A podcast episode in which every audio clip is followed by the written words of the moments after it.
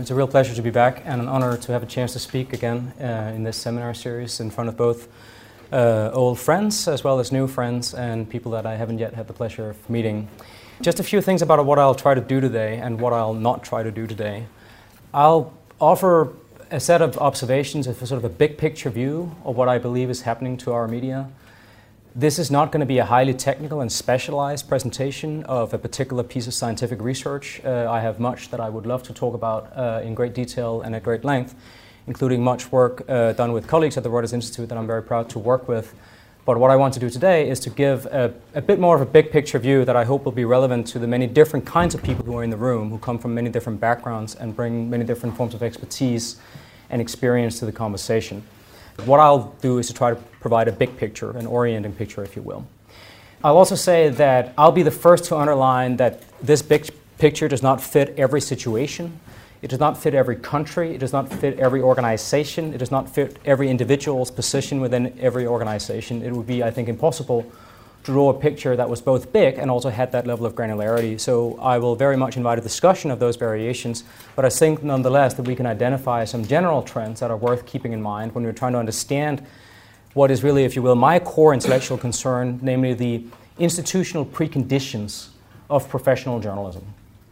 Why is it that there are people who are being paid to do journalism rather than no people being paid to do journalism? And how are those preconditions changing today. Let's start maybe with just reminding ourselves of what is the nature of the beast, if you will. I think it's important that we ground any discussion of what's happening to our media and the implications of journalism in actually existing journalism rather than a sort of a rarefied and romanticized view uh, of what journalism uh, at its best is, or for that matter, a sort of a pantomime villain picture of what journalism at its worst might be. So just a sort of a reminder, right? This is actually existing journalism, right? This is the Daily Mail from today. Um, and I think it actually is a quite a, a, useful stage prop in a way because we have here on the top half of the um, print front page Hollywood's Darkest Day, um, the story that many of you will have followed that was broken originally by the New York Times uh, about a famous movie producer. Of course, immediately that story breaking has, uh, has also raised a number of questions about why is it only breaking now? Since so many people seem to have known this for so long, including many journalists. Um, we also have in the bottom part of the front page ex Home Office uh, immigration chief tells MPs over 1 million illegals are in Britain. This is another kind of journalism. There's also a form of, um, of journalism that is part of the uh, package. We have, of course, uh, the uh, obligatory uh, Kate uh, Middleton uh, picture uh, on the inside, and of course, sports and much else too. This is important. It's also imperfect, and I think we just need to keep that in mind. We know for a fact that, but all its many imperfections, actually existing journalism have measurable and repeatedly demonstrated net positive impacts, at least in free societies. We're not talking about perfect journalism, idealized journalism. We're talking about actually existing journalism people who pay attention to such news know more about politics than those who don't. Um, they are more likely to vote in elections.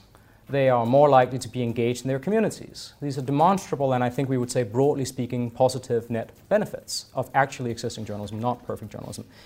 It is not perfect, it is imperfect. It is often quite rambunctious, it can be uneven, it can sometimes be uh, turn out to have been imprecise or very partisan in its reporting and so on and so forth, but it has, at least in free societies, measurable net uh, benefits.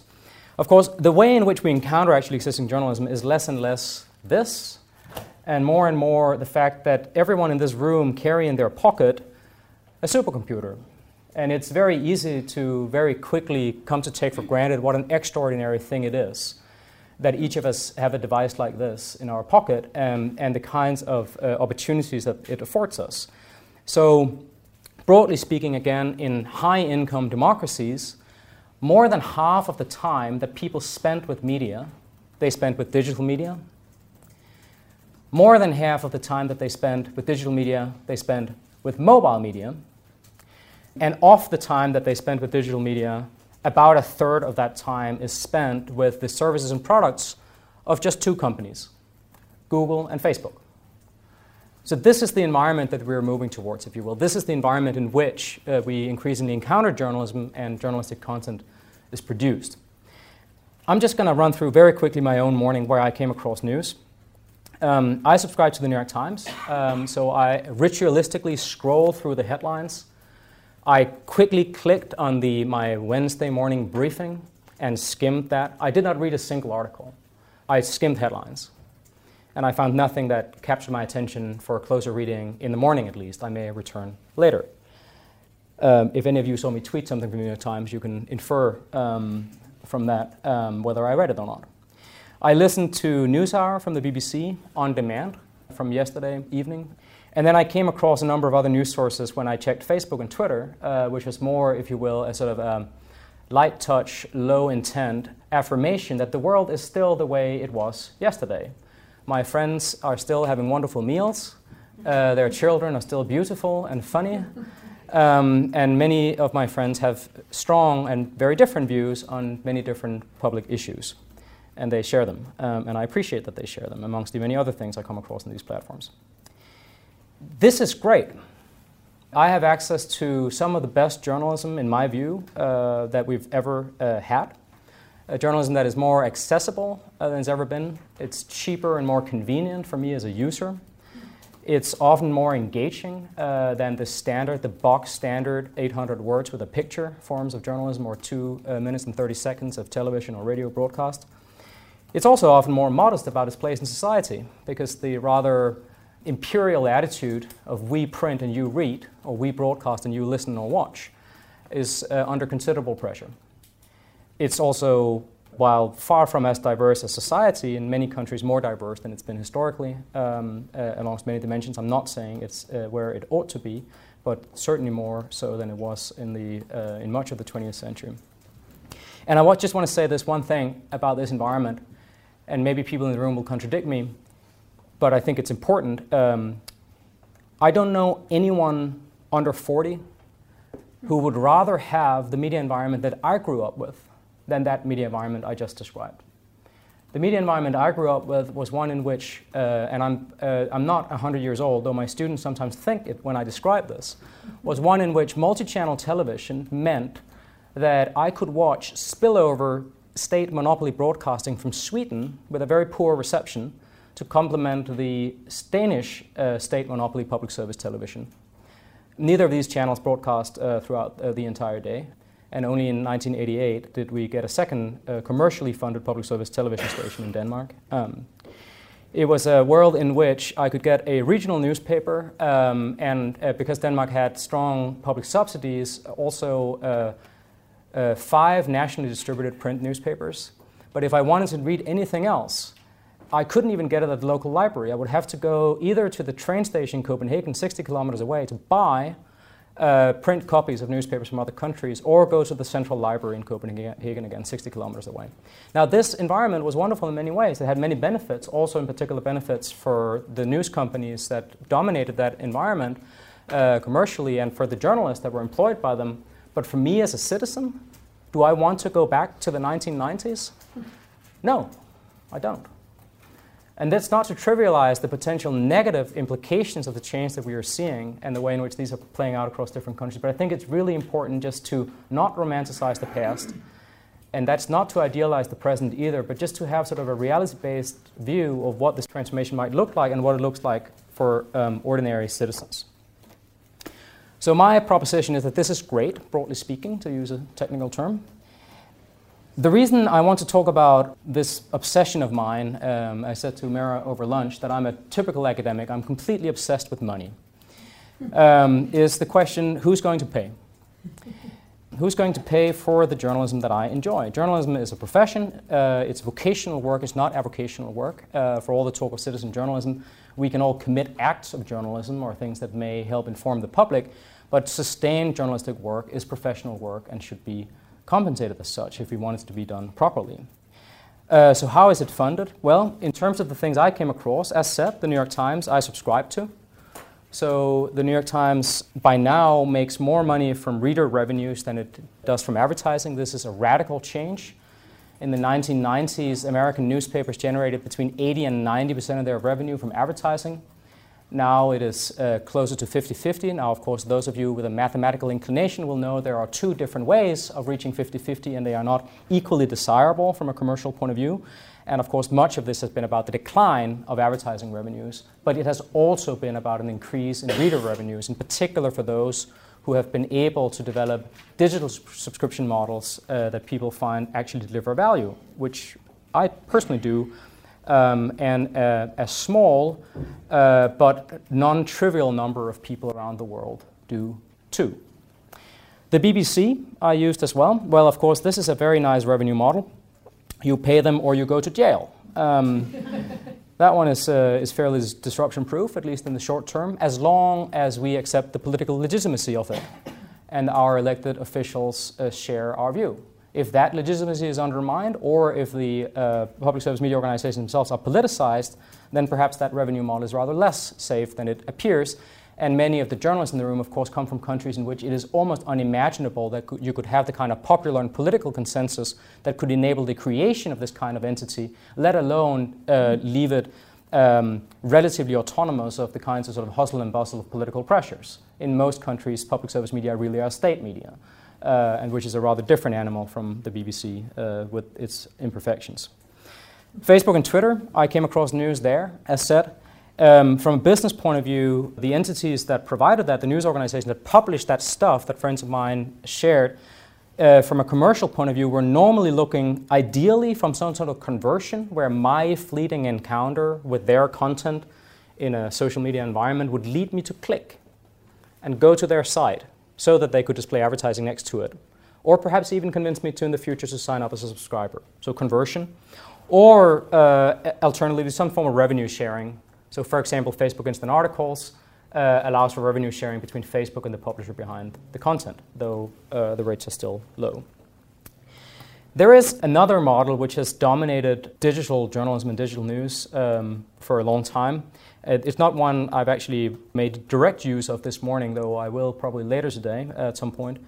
And that is the provision of news free at the point of consumption on a website or in an app uh, based on advertising. This model is much, much harder to make work. Of course, we've used it for a long time for other forms of commercially supported journalism, television, for example, free at the point of consumption, advertising supported. But it's a model that is very hard to make work in this environment for reasons I will return to very briefly basically, it's still a situation, if you will, just running through the things that I have outlined, that my media habits just might be profitable and sustainable for the main providers I have relied on. But if I didn't pay a license fee, if I didn't subscribe, if I primarily availed myself of free at the point of consumption news, whether on site or in social media environments, it would be an environment in which I think it would be fair to say that my parents' generation were paying for the news that I consume. Not in the sense that they still give me pocket money, I mean, they'd be welcome to, but they don't uh, but in the sense that their media habits are profitable, they are lucrative, their attention can be monetized. Whereas digital habits that involve no payment are very hard to monetize. We are more than 20 years into uh, an age in which news organizations have offered digital uh, news uh, online, and in almost every case that I know of, this is still done at a loss very, very few news organizations uh, return a profit on their investments in online news. The basic issue here essentially is very simple uh, it's supply and demand. The business of news historically was based on a low choice environment that gave very high market power to media organizations. They controlled a, the limited number of channels that allowed advertisers to reach audiences and gave audiences access to content. Today, we operate in a high choice environment with low market power, and the consequences of this are very simple and completely predictable. It means that in this context, people will only pay for truly great and distinct content that creates value from their point of view because there's so much else they could access for free. Why else would they pay? And advertising rates, of course, have gone down dramatically because of the volume of inventory available for advertisers. So technology has changed, but basic economics does not. And again, this is a pretty good situation for me as an individual user. It's a pretty good situation for advertisers. They get cheaper more precisely targeted advertising and also the convenience of buying this through a few agencies. Of course, they may wonder about the longer term implications of relying on very few agencies to sell them their advertising. Uh, but it's a pretty good world for advertisers too. And of course, advertisers, like users, are voting with their feet. Just as my attention is moving towards digital media, which is a very clear revealed preference, so advertisers' money are moving to digital media. Again, a very clear revealed preference. But of course, it's a problem for publishers for news media organizations. Um, it's a problem for the profession of journalism that news organizations have sustained and constrained in the past. And it's potentially also a public problem, if you will, a societal problem, because we have in many societies relied on the private provision of the public good we call journalism.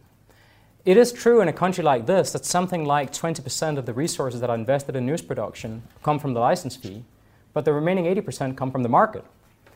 And if the business models for news are eroding or uh, very dra- dramatically changed in a way that in some cases suggests a collapse for some individual organizations, there are very real direct potential societal and public implications of that in terms of the number of journalists, in terms of the kinds of journalism that they can do. So there is a problem here, but again, it's not necessarily one that's an, an, immediately visible problem for me as a user, as an individual citizen, even though it may have public implications, or for advertisers, or of course for those who are the winners in this new environment. I've talked about some of the business implications of this transformation that's underway with a move towards a more digital and more mobile and a more platform dominated media environment, and how audiences and advertisers are moving into that because they feel this works for them. There are very clear problems here for for profit publishers in this environment. Let me just briefly detour to just make clear, and again, particular for those of you who are journalists yourself or come from countries in which it is incredibly important to remember that there are other potential motivations for investing in journalism than profit. I would say that there are sort of two other ideal typical motivations for investing in journalism than profit. One is sort of public service or philanthropy. Uh, so this can be either the, uh, a collective decision by a society to say there is a market failure, and we will in some form try to dedicate public resources to addressing this market failure. License fees, direct and indirect forms of support for, pub, uh, for private sector publishers have been used in many countries, in particular in Western Europe. But of course, globally, the far more important and widespread and increasingly important in some countries other motivation for investing in journalism than profit is power. And this, of course, is the origins of journalism and news. Uh, many newspapers started as organs of influence, either from the authorities, states, governments, monarchies often, the Gazette uh, in Vienna, for example. We have a representative from that paper here in the room. But of course, again, it doesn't have to be top down power, it can also be civic associations trying to change the world, abolitionist newspapers, trade unions, political parties. So, power is not necessarily pernicious in itself, but it's just important to consider what are the motivations for investments in journalism. And of course, power is a very central one, and one we see very clearly around the world, whether by states, large conglomerates, or, or others trying to change the world. And I would posit, broadly speaking, that as the profit motive becomes less important, we should remember that that does not necessarily only equal a contraction of the resources invested in journalism. Leave aside public service, that's a very sort of political and very sort of nationally contingent issue. But it also creates a potential space for power to move in. In part because one of the things that historically drove that motivation, the investment in journalism, as, a, as an organ of influence, a form of exercising power in society, one of the forces that drove that out of the media in some countries or marginalized it in some countries was the rise of the profit motive. It was that the political organs had a very hard time competing for audiences' attention and advertisers uh, with more audience oriented outlets. It became more and more expensive to run these, to subsidize these, and even if one did it, they had a harder and harder time actually capturing people's attention. But now, um, as the dynamics are shifting, it A becomes cheaper to invest in these. News organizations are worth less than they were in the past. You can get farther with less money um, in this environment in terms of your investment in editorial or content and distribution and the like. Um, and of course, also the competition that they face, uh, at least from other news sources, is somewhat eroded as these uh, organizations' resources are eroded themselves. End of detour back to for profit publishing, which is the main vehicle for sustaining professional journalism as we know it. It's a, in many cases, a necessary, but of course not a sufficient condition for professional journalism as we know it, is some form of for profit publishing. What can publishers do to thrive in this uh, increasingly and incredibly competitive environment that I've outlined? Uh, I'll highlight a couple of things uh, that I think are critical. Uh, the first one I've already touched on truly distinct and valuable content. And that includes never making the mistake of costing your product on the basis of what it costs to produce it, because you are not the judge of what has value. The user is the judge of what has value. The fact that it was expensive to do it does not mean that it is good from the point of view of the audience. That's a nice thought. I'm an academic. That's uh, sort of the thinking that underlines much of what we do. Um, but it's not a particularly viable proposition in the market. And of course, I would also say, just from a journalistic point of view, journalism exists in the context of its audience. If you do not reach people, if you do not engage with them, what's the point? What difference are you going to make? Second, more diverse revenue. Uh, it's clear that sustainable business models, in most cases, will have to move beyond advertising and sales advertising rates are going down. Sales are set a hot because it's an incredibly competitive environment. So events, e-commerce, services, sponsorship, a range of other um, potential sources of revenue are being explored. This, I think, is important. Third, this is not a welcome observation for the journalists in the room, but I think a necessary one nonetheless. Much leaner cost structures are going to be a necessary part of this transformation. And I can only say, and I say this with no particular glee or, or enjoyment of that point, but we are at the beginning of this transition. Uh, for all that we have seen, we are at the beginning of this. Every time someone dies, it's someone who grew up in a print and television and radio media environment, and every time someone comes of age, it's someone who has grown up with digital media. Um, and that cohort replacement, that generational replacement, is going to play out over the next many years, and it points in only one direction in terms of the business as we know it. Fourth, because this change has been so dramatic, so rapid and will continue to be both dramatic and rapid for the foreseeable future, news organizations need to be far more flexible than they have been in the past. News organizations were really, really interesting in many ways in the sense that the product was always new, but the process was always the same. Uh, and I think this is clear that this kind of sort of optimized mass production was very, very good in a stable media environment, but is very ill suited for a rapidly changing media environment where one should not strive for the perfection that characterized broadcast at its best. It has to be right before it goes out because once it's gone out, it's gone out. To what tech people would call minimal viable product. Experimentation, the willingness to make mistakes and learn from them and try new things. And fifth, um, I think from the point of view of companies, this is less from the individual news organization, though it does often apply to the news organization as well, the willingness to operate a portfolio of different activities so that if something goes wrong, if something is suddenly disrupted radically, dramatically, um, rapidly, that you have something else to fall back on. Uh, a lot of news organizations effectively have been single product companies. They did one thing, and they did it well, and they made a lot of money from it. But if you do only one thing in a complex and changing environment, if that thing is disrupted, you're in a very exposed position.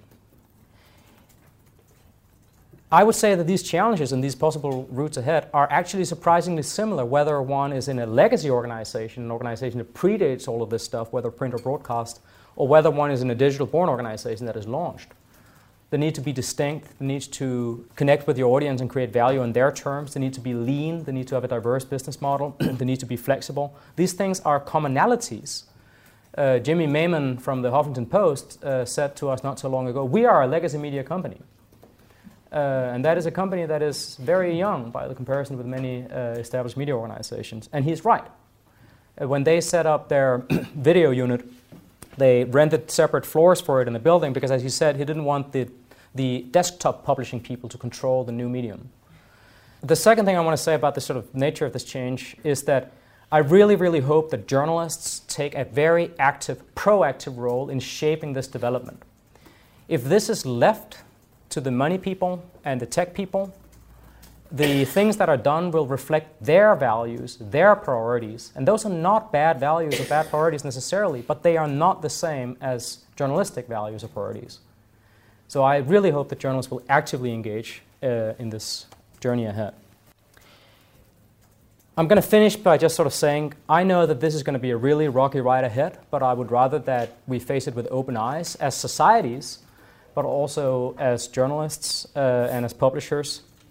I really hope that um, as societies and journalists and as publishers, we, we don't define, quote unquote, the problem as the question of how do we get back to the 90s. That is not what people who've grown up in a different media environment want, and I don't think it's what they should want. Uh, and even if that was what someone wanted, it is very hard to imagine uh, how one would pursue that desire. Uh, so if the problem is, is defined in those terms, there will be no solution. We have to think about what a better future looks like, not what a return to the past looks like. There's going to be some winners from this transformation. Some of those winners are very clear already. They are the dominant platform companies, but there are also some publishers who will do well they may not do well if the definition of success is the, uh, is the revenue numbers and the headcounts in the newsroom of the 1990s, but there are other ways of doing well. Uh, it's also clear that there will be many, many losers. Uh, I'm personally particularly worried about local journalism, uh, which is very hard to see uh, uh, what a sustainable path ahead looks like for that. And I'm also particularly concerned about what professional news production looks like either in terms of serving underprivileged parts of the population or in uh, very poor parts of the world, um, where uh, it's always been difficult to make journalism work as a for-profit enterprise. Uh, it's becoming increasingly so. Um, but I also, again, want to return where I started and said, I think we are at the receiving end as citizens and at the delivering end as journalists of some of the best journalism we've ever seen. I would challenge anyone in this room to make the case that we were better informed about the Kyoto climate change negotiations than we were about the Paris climate change negotiations. That doesn't mean that journalists always get it right. Of course they don't. We've seen very clear examples of that, of both individual journalists and the profession as a whole largely missing some of the some huge and defining stories of our time. The financial crisis 10 years ago, um, many recent political events in both the US and the UK were big surprises for the journalists as they were for many other analysts there are many issues like this. Uh, so I'm not at all arguing for some sort of legitimist vision of journalism as perfect. Of course it's not perfect. It's very imperfect as any other important institution. But I think the best journalism today is some of the best we've ever seen. And I think also that journalists, as well as the organization that they work of, has many things to be proud of in addition to the quality of the best of the content that they produce. I find it very hard to imagine that any other profession or any other industry could go through the kind of dramatic disruption and transition that the business of news and the profession of journalism has gone through and still stand. A move from a world in which I had less than half a dozen choices, or little more than half a dozen choices, to one in which I have a near infinity number of choices. And I still routinely go to journalists and to news organizations for information about the world is extraordinary. If you look at the average lifetime of companies, uh, publicly traded companies on the stock exchange, many of them die rapidly. Even in this storm of creative destruction, the vast majority of established news organizations have so far been able to adapt enough to sustain themselves. I don't think they have adapted enough to find a sustainable model for the future, and I don't know what that model is. Uh, but I hope they will continue to struggle to do so, and I believe they also have something to be proud of that they, and this by extension includes you as journalists, those of you who are journalists in the room, still command so much attention in such a competitive environment, still command grudging respect and or fear, perhaps contempt, from people in positions of power, that they sometimes will answer some of your questions, and that you can still make a difference. Uh, whether that is, as in the case of powerful people in private enterprise being brought uh, at least partially to account for their deeds, or uh, holding political power and others to account. So, with that, um, I will thank you for your attention and look forward to the discussion.